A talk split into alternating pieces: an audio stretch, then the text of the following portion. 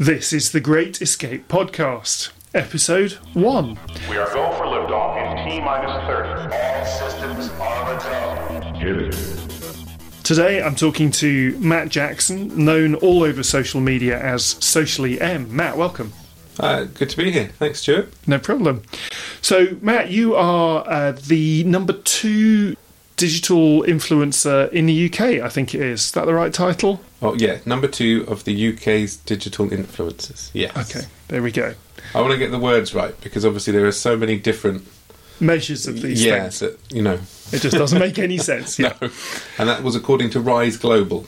Yeah. And your move into digital media and social media as a, as a career was not automatic. So tell us a little bit about your, your story, where you were, what you were doing when you discovered social media. Okay. My well, my move into social media was kind of boredom driven, if I'm honest. I had a 17 year corporate career, one of the UK's uh, six big uh, utility companies, primarily working in complaints, which teaches you a lot about people, teaches you a lot about yourself, and also teaches you a lot about community and how you deal with that kind of thing. And I think uh, I was fortunate enough to have quite a switched on boss who uh, kind of spotted, sort of maybe 14 years in, that perhaps I was getting a little bit bored with things. Perhaps I kind of resigned myself to the fact that this is all there is. Uh, I'm good at it, there's good money, but this is all there is. Uh, and he kind of approached me one day and sort of said, you know, well, basically that. I can see you're not yourself at the moment. Um, what's going on? And my answer basically was, uh, I'm getting a little bit bored of complaints, which, you know, after a little while, anyone will. Uh, and I sort of asked, is there anything else? And fortunately, we were at a time where it was the advent of social media. Uh, businesses were starting to realize it was a good thing. It was something they could use to sell to reach customers. Some of them were realizing that, others were just realizing it was there and other businesses were on it. Um, so the company I was in started a digital project, basically to move kind of our customer service more digital, more online, actually provide a service through a website, through Twitter, through wherever else. And essentially, the project they gave me was British Gas are on Facebook, Twitter, and YouTube. We should be too. Can you work out how to make that happen? And yeah, at the time I absolutely jumped at the chance and said, yes, I will work out how to make that happen. Um, and by progression, yes, I will make that happen. So we went from uh, an absolute no presence to sort of 10 million followers online, you know, within the sort of the first six months. So, um, and in hindsight, incidentally, I've also learned that you should not be on social media just because British Gas are on social media. Yeah. Funnily enough. But towards the end of that project, which I think was four years, yeah, something like that. Yeah. Yeah. you were needing a change. Yes. Although you weren't being honest with yourself, were you? No, not really. I had got into the habit of bearing in mind again, social media was new to everyone. Uh, we didn't have the kind of superstars in it that we do now. You know, the Gary Vaynerchuk's, the Ted Rubins, uh, you know, all those kind of guys. They just didn't exist. Or uh, I think we had a couple of books by Seth Godin, which was about tribes and communities working together. But there, the information wasn't out there. We were literally breaking ground as we went. So I was learning as I went, and as a result, I'd set up my own kind of business pages to test things. Uh, I'd created communities quite around spurious things, but just to test functionality, to test things, to see what we could do before obviously I applied them to one of these giant energy companies' accounts, which seemed sensible at the time. Yeah. But in doing so, I kind of got bitten by the whole social media community bug and kind of went, oh, do you know what? This is infinitely doable. It has so many applications, not just for business, but, you know. And I was working out Facebook was great for building communities. I was working out Twitter was great for outreach and speaking to people that you would have never found in a normal networking group, for example. These were people all around the world that suddenly we were talking on a daily basis. And so I kind of lived this half exploratory kind of researchy kind of role, uh, and then actually at work put these things into practice for a, a utility company. And you, you always get the same thing. There's always this argument between a marketing department and a customer service department as to where social media sits. And obviously, marketing believe it sits in marketing, and customer service believe it's you know a channel to serve customers. So that argument was always going on, and I found myself obviously doing my job, but actually enjoying more of the exploratory stuff I was doing outside of work. Um, and it got to a point, I guess, kind of where that balance perhaps was the wrong way round. Let, let's put it that way. I was more invested in doing my stuff than I was in doing the company stuff. So, when we talk about the six steps to freedom, in a way, that choice was you had already subconsciously decided you were moving your activity, your energy, your focus Mm. a- away from the day job. And at, at some point, you had to shift to step two and understand that it was possible to change because you'd had this corporate career, the bills were being paid in the in the day job. Was there a moment for you when you suddenly thought this is possible, or was it forced upon you? Um, it, it's one of those things. I don't think there was like a, a eureka or a Harajuku moment. There was nothing really like that. I think I actually began again subconsciously. I began a program of self sabotage, um, my own little guerrilla war on myself of literally tripping myself up, or just doing things which were maybe a bit out of character, or doing things for I don't want to say attention because I don't really think that's what I was doing, but actually I was doing things that suited me because it was all social media. That was kind of my thing. But I'd start doing things that marketing didn't want, but I thought were right. Um, so there is that balance between a what I thought was right and the right way of doing it, and b I work for a big company and this is how they've decided to do it. Yeah. But there was also you know even tiny things of just self sabotage, you know saying the wrong thing in a meeting or making things late or not happen because I didn't agree with them, which you know in in a corporate world that's kind of not how it works. So Yeah. yeah, subconsciously, I think I was self sabotaging and I was pushing myself away from the corporate job. I think there's also an element, though, that when you've done that kind of thing for 17 years, it's secure.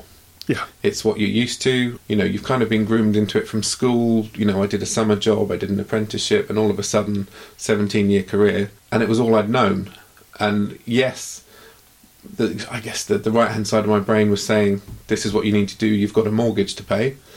And the left hand side, or when the right hand side was asleep, was saying, no, don't do that, press this button, no, don't do that, tell him he's an idiot. And it just, I don't know, it became, I was more invested in my way of doing social media than I was in the company's way. Um, and yeah, it got to a point where, again, fortunately, I had the same intuitive boss that had picked me up four years earlier. And he basically sort of said to me, Look, I can see what's happening. I don't understand it. You've got uh, a future here, but if you keep doing these kind of things, you don't have a future here. There's only so many times any decent boss will give you those warnings. Yep.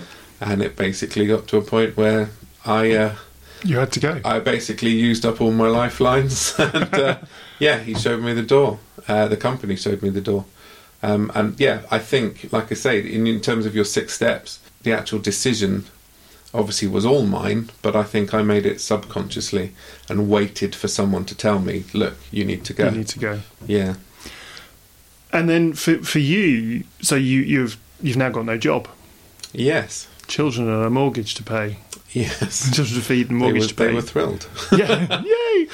And it took you a while to believe that you could do it.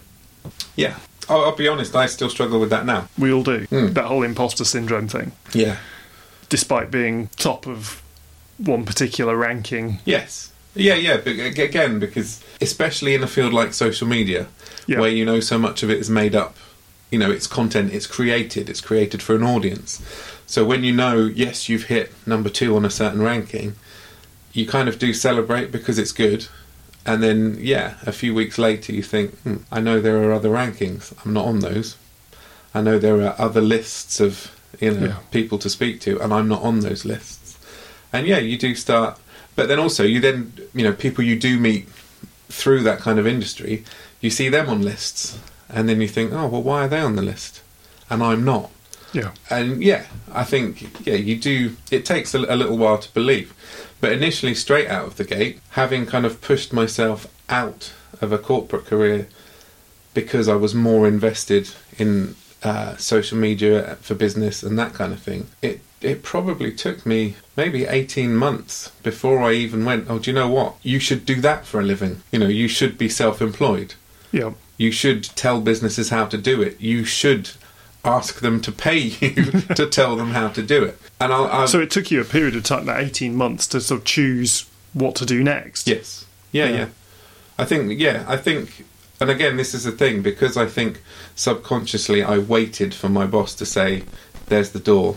You know, you you you can't work here anymore. I think I almost did exactly the same thing without a job, waiting for someone to say, "No, there's the door. There's your opportunity. Go and take it." I also think again because you're so ingrained that uh, I need a job, I need to pay the mortgage. This is how these things work. They're all intrinsically linked that I spent a lot of time applying for jobs in the social media world that I didn't want to do. yeah. um, either because, again, uh, so you kept being drawn back into the, the corporate environment. yeah, because that was comfortable, that was what I knew, and you know that was. Um, so yeah, the actual belief to break away from the whole thing um, probably didn't come for about eighteen months, and in fact, it, the initial bit probably didn't come until I actually landed my first client. At which point I went, "Oh right, someone is prepared to pay me to do this." So yes, it is the right thing I should be doing. Yeah. And that's the thing, you know, then the bills are all paid, you know, then there's money left over and you just think, right, so this is the future. This is what I should be doing. Yeah. And yet one day you thought, no, actually, I should be doing this for myself, not as a employee, but as a self-employed person. Yeah. Did you have a plan? No. No. um, no, no, this is the, the again the random thing. And it's also interesting to know, you know, that there is that whole phrase that, you know, you know, no plan survives contact with the enemy. Enemy, yeah. And ultimately, yeah, initially I thought, right, this is what I need to do, this is what I need to do. Applying for jobs wasn't working because I, well, I was getting interviews. I thought interviews were going well because I was sharing what I knew about social media. But those companies wanted a marketer. Those companies wanted someone that sold. They didn't want how I did things. So essentially, I was a square peg in, in trying to get into round holes that were, you know, wasn't obviously working. Um, I got my first big client, um, and the first client that actually said, "We love the way you've talked about it. We're really interested in how you would do this. Go and do it, and we'll pay you." And at that point, yeah, I went, "Yes, now I should be self-employed." But again, realistically, I was still waiting for that validation to say, "Yes, you should be self-employed." Yeah. Obviously, I knew a lot of self-employed people, and a lot of them were saying, "You know, why aren't you doing this already? You know, why aren't you doing it?" And initially, I think it was purely because I didn't know enough about how self-employment worked. Yeah. I didn't know that you know should I be a sole trader or a limited company. I didn't know what the implications of either were, because you know you don't get told that stuff. That's something you break away and do, but you have to forge away and do it yourself. So no, I think that's kind of what held me up before I actually made the decision. And again, that thing about no plan survives contact with the enemy. The plan was after the big client, get more big clients. Um, and initially, I was managing other people's social media, so I would take on another business's accounts and I would be them. So I would live and breathe their values, and I would put that across uh, through social media. But then, you know, that kind of changed. I then started getting booked to speak at places, and then I thought, you know what, I like talking about it. So the whole plan about getting more clients was, I realised quite early on that actually I wanted to do them all justice. So if I had more than three or four at a time, I didn't think I was doing them justice because they weren't getting the right focus from me. And then getting booked to talk at places, I thought that's what I want to do now because this is, you know, I enjoy the talking, I enjoy people listening, and I enjoy the feedback. So yeah, the plan changed. Well, the plan changes all the time. Plans always do. Yeah. Do you think if you had a, a more deliberate plan, it might have happened more quickly or more Yeah. stably? Yeah, definitely. Yeah. If I'd looked at um, actually setting myself up, I was going to say in the traditional way, but actually set, actually just planning how I would set up. You know, you think about what your business is, what your values are, what the services are you offer, working out what I would need to charge to pay my bills or whatever else, and then actually, you know, website, social media channels, networking, doing it all the right way and building up the contacts, building up the businesses, then maybe maybe I would. But I think the interesting thing about what I was trying to do uh, by the services I offered, again, I don't want to use the word self sabotaging again, okay. but essentially, the whole point of what I offered businesses was to work with them and take on their social channels until we got to a point where they could do it themselves. Yeah. So essentially, my work was to do myself out, Out of a of business. Yeah. Yeah. Which, again, if I had planned that better, then yeah, the packages might have been slightly different. but, um, I might have worked, you know, I worked on rolling contracts for sort of 12, uh, 12 months at a time and then monthly at a time. So I think the longest I ever worked with a single client was maybe two, three years. But I could leave knowing that I, I was quite proud I'd got them to that point. But in terms of business, not good business because I've just, I take issue with that. I think good business is always to do the best for the client. Yeah. But what you weren't doing was designing the business to support you as well. No, no, and I seriously beat myself up about it as well because where um, you know the first big client I had, fantastic, worked with them for two years. Um, the pay was great, the perks were great, and at the end of two years, I left incredibly proud. I got fantastic testimonials from them, and then two weeks later, I was absolutely gutted, telling myself, "You've lost a customer," and it's the same mentality as in you've lost a job, and it's not the right mentality because you It haven't feels the lost same a for all of us, yeah. Yeah, you've fulfilled the contract. You've done exactly what you set out to do. You've been paid to do it. On to the next one. Yeah. But again, that mentality kind of dogged me for the first few customers. Oh, you've lost a customer. And it's not. It should be a success. That should be on your website as a case study. And for me, I was still, oh my God, I've lost a customer. I need more. And it's, yeah. So again, planning probably would have avoided that. But, you know, yeah, absolutely. how we got where we are. And I know the career has morphed and changed and, and is continuing to, and I don't really want to necessarily go digging on into that because one of the nice things about the Great Escape podcast is it's short, so our listeners can escape. Yes. But we, you and I could carry on talking for ages. yeah, we could. But really, I think what the the key point that I wanted to, having known your story, was that you you were trapped in this career. You'd done that classic thing: school, apprenticeship, job, never leave. Just life carries on. Yeah. And actually, you have made the change. Life is now very different, Mm. and most of the time happier. Not all of the time happier because life is life Yeah. but um, I think what you've been talking about is actually you've got more control over what you do on a day to day basis, and that that is a good feeling.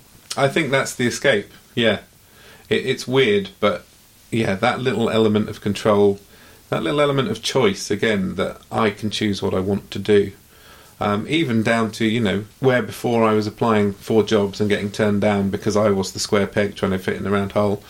I now get to the point where if I see a company that's come to me as a round hole, that I can actually say no, I don't think I'm the right fit for you. I don't think you're going to benefit from me working with you, you know, in the nicest possible way. And there are other people that will fit what you want to do. But even that element of choice, whereas before it would be, I need these customers, I need this, I need. Now, the actual freedom, that actual escape, is being able to say, no, I don't think this is the right fit. You know, and again, the change in the plan also working with companies then became actually I want to speak. So the escape then became I'm not going to do that anymore. I'm going to do this. It's yeah. Yeah. But I think that yeah, that's the escape. The actual freedom to make those decisions. Matt, thank you so much for that. Really, really helpful. And if you want to get in touch with Matt, his uh, contact details and all the rest of it are on the show notes greatescapepodcast.com forward slash episode one. And please do share the podcast with anybody you know who is stuck in a rut and needs to escape. You can find us on all the usual podcast platforms and the website greatescapepodcast.com.